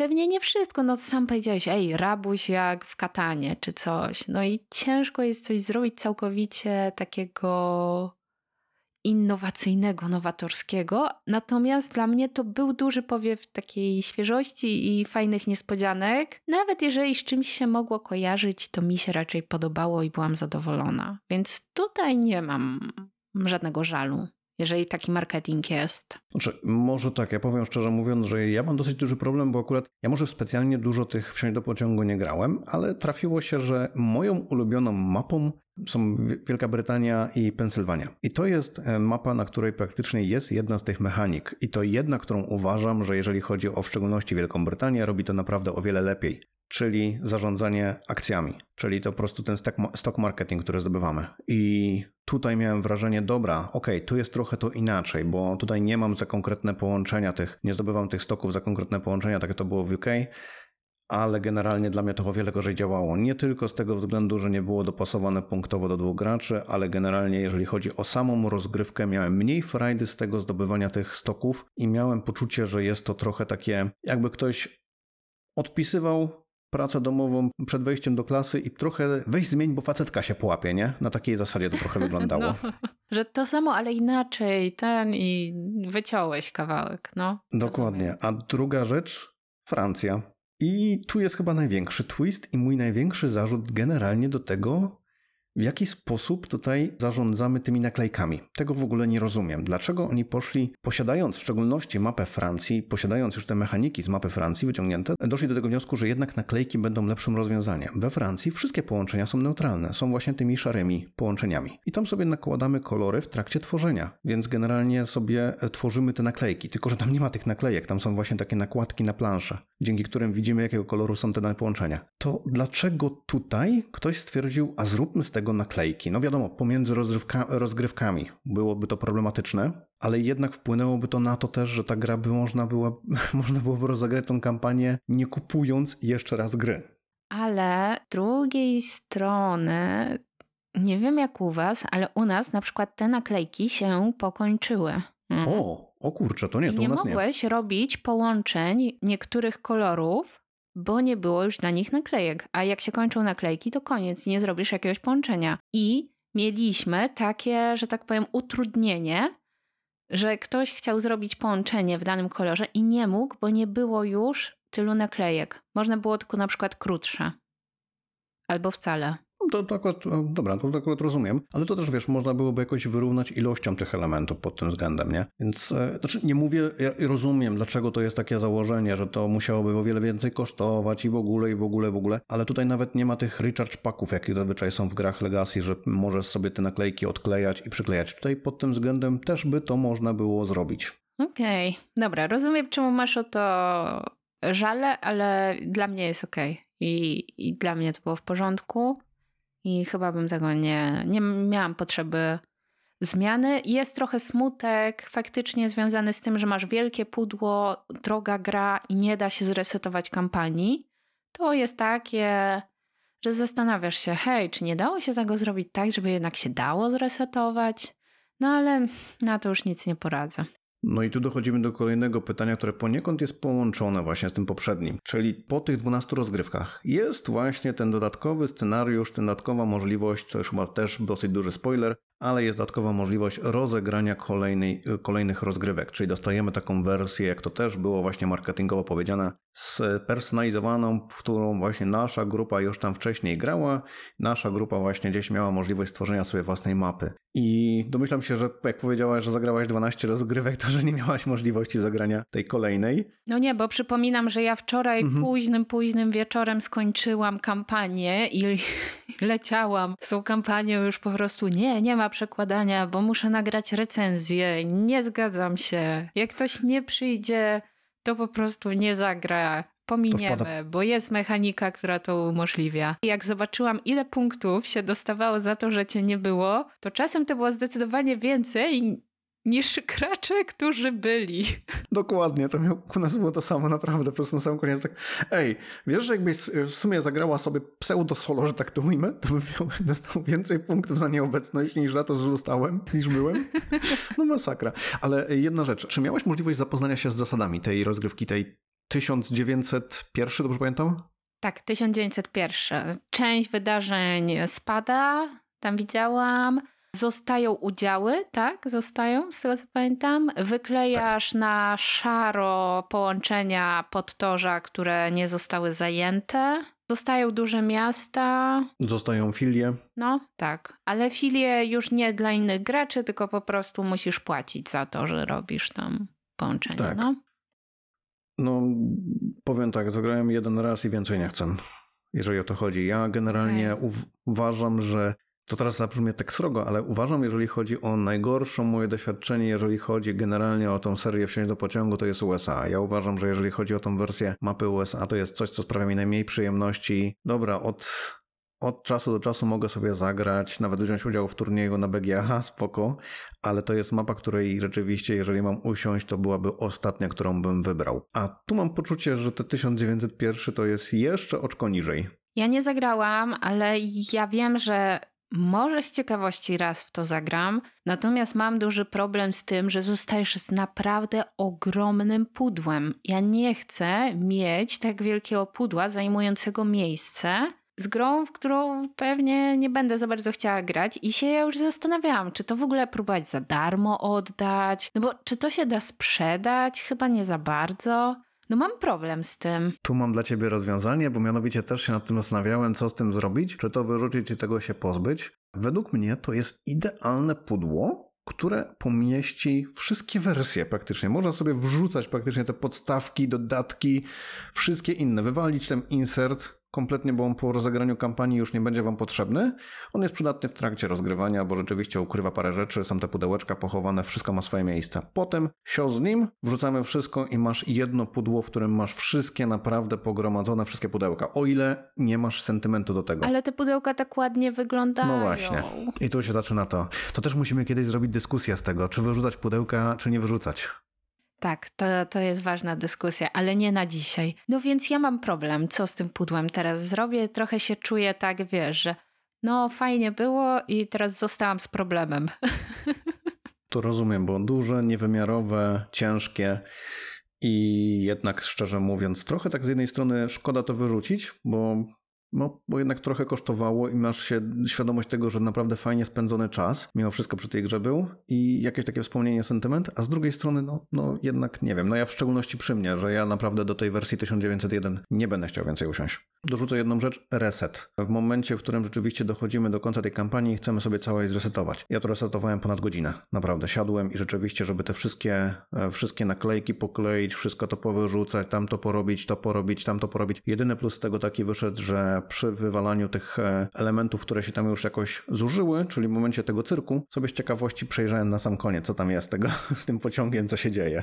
Okej, okay. no ja jeszcze nie resetowałam, przyznaję się. Jest jeszcze jedno pytanie, mianowicie główny wątek fabularny. Czy on jest na siłę, czy rzeczywiście wciąga cię ta fabuła, czy rzeczywiście czujesz klimat tego dzikiego zachodu tak generalnie? Wiesz co, ja bym nie powiedziała, że on jest na siłę, ale uważam, że on nie jest ciekawy, nie jest wciągający, jest gdzieś częścią tej historii takiej do pośmiania się. A, ale wymyślili historyjkę, hehe. He. I, I gdzieś tam trochę uzasadnia niektóre rzeczy i faktycznie na przykład wiesz, to, że jest ta mama O'Connell, no to każdy wie i to, że na końcu masz złapać akurat mamę O'Connell ma sens. Więc to jest okej, okay, natomiast ta historia jest taka bardzo obok i mało istotna dla mnie była. No to ja będę tutaj bardzo srogi.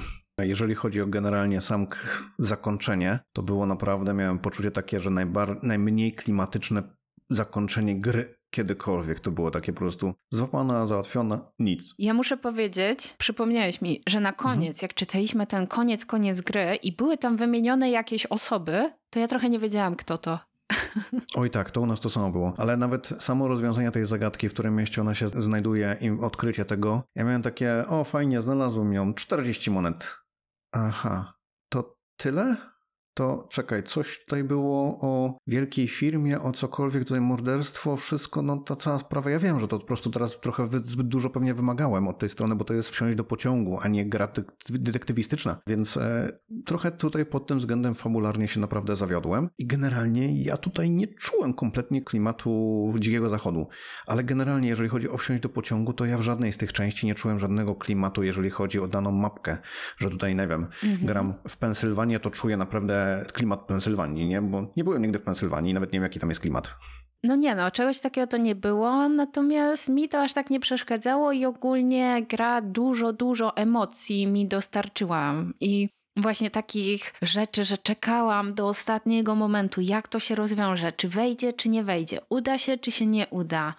I y, kto tutaj zgarnie, kto będzie pierwszy, dużo wyścigów. Wiesz, na przykład ta archiwizacja cyrku to było tak, że ja wzięłam dwie ostatnie naklejki, czego nie wiedziałam, że to są ostatnie naklejki, i mówię: Słuchajcie, wzięłam dwie naklejki, koniec, stop. I wszyscy gracze wtedy wiesz, co to już? Nie, i wiesz, brakuje mi jednej naklejki, jak mogłaś?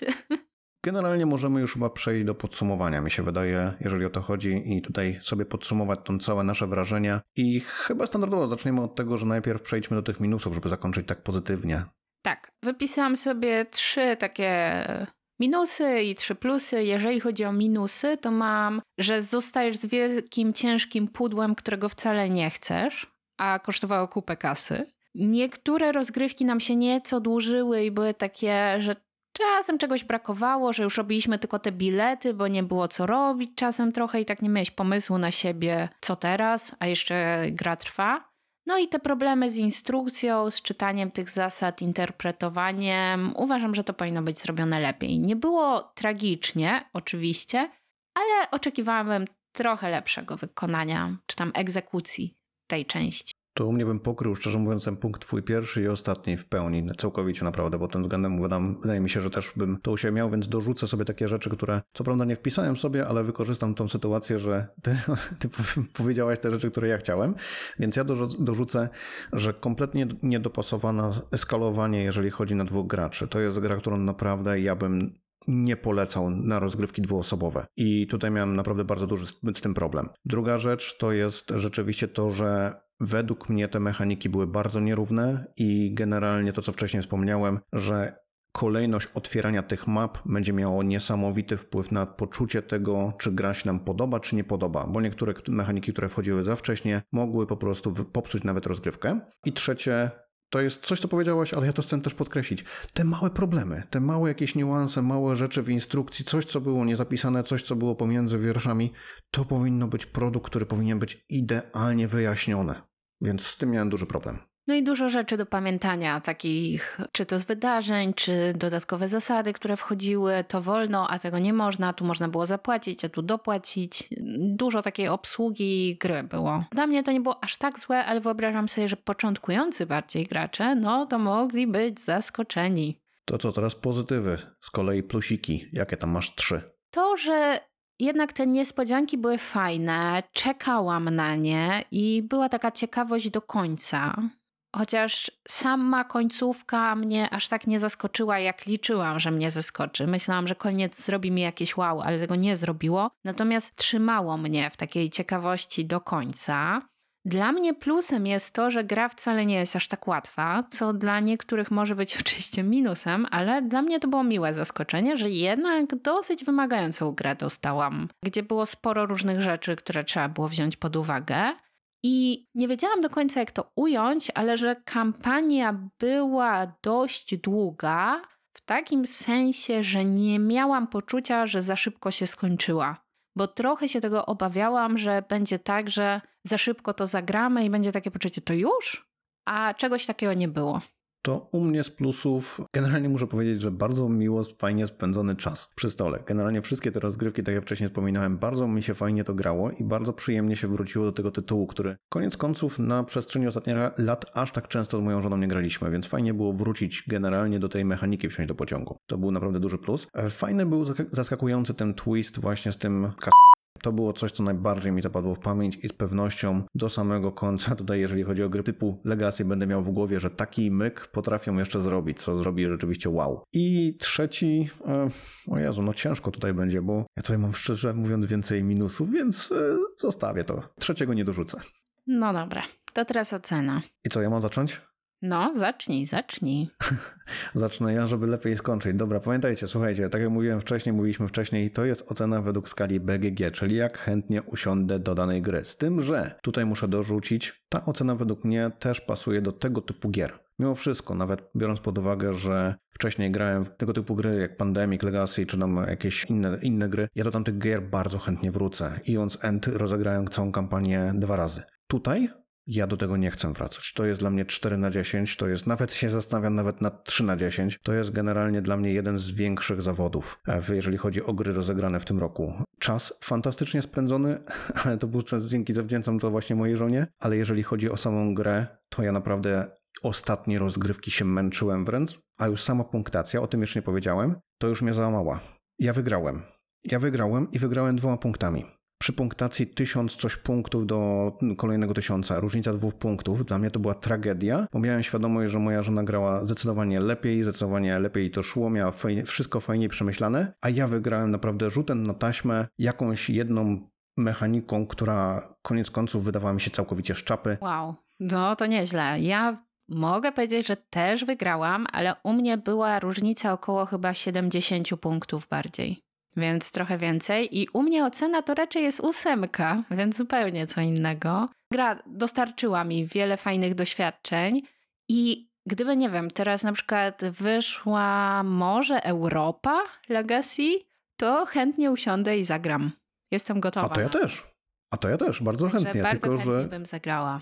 I podobała mi się ta gra, mimo wielu mankamentów, to na koniec byłam bardzo zadowolona, że w tę grę zagrałam. Przy czym może bym odjęła trochę za cenę i to, co zostało mi na koniec, i że nie da się tego zresetować. To jest trochę słabe. to ja też powiem, że jeżeli by wyszła właśnie wersja Europa, jak najbardziej, naj- bardzo chętnie bym usiadł i bym zagrał. I może łatwiej by było nam szukać miast. Może tak, tak. I nie miałbym problemu z tym, żeby się zastanawiać, kiedy to wyjdzie, kiedy to się pojawi, nie? Tylko bym w I kierunku. gdzie, gdzie jest ta Warszawa, co nie? Ja jadę na Radom. Kończymy? Kończymy. Teraz przechodzimy do tej e, części, która na zawsze wychodzi nam fantastycznie i jesteśmy w niej świetni, czyli zakończenie.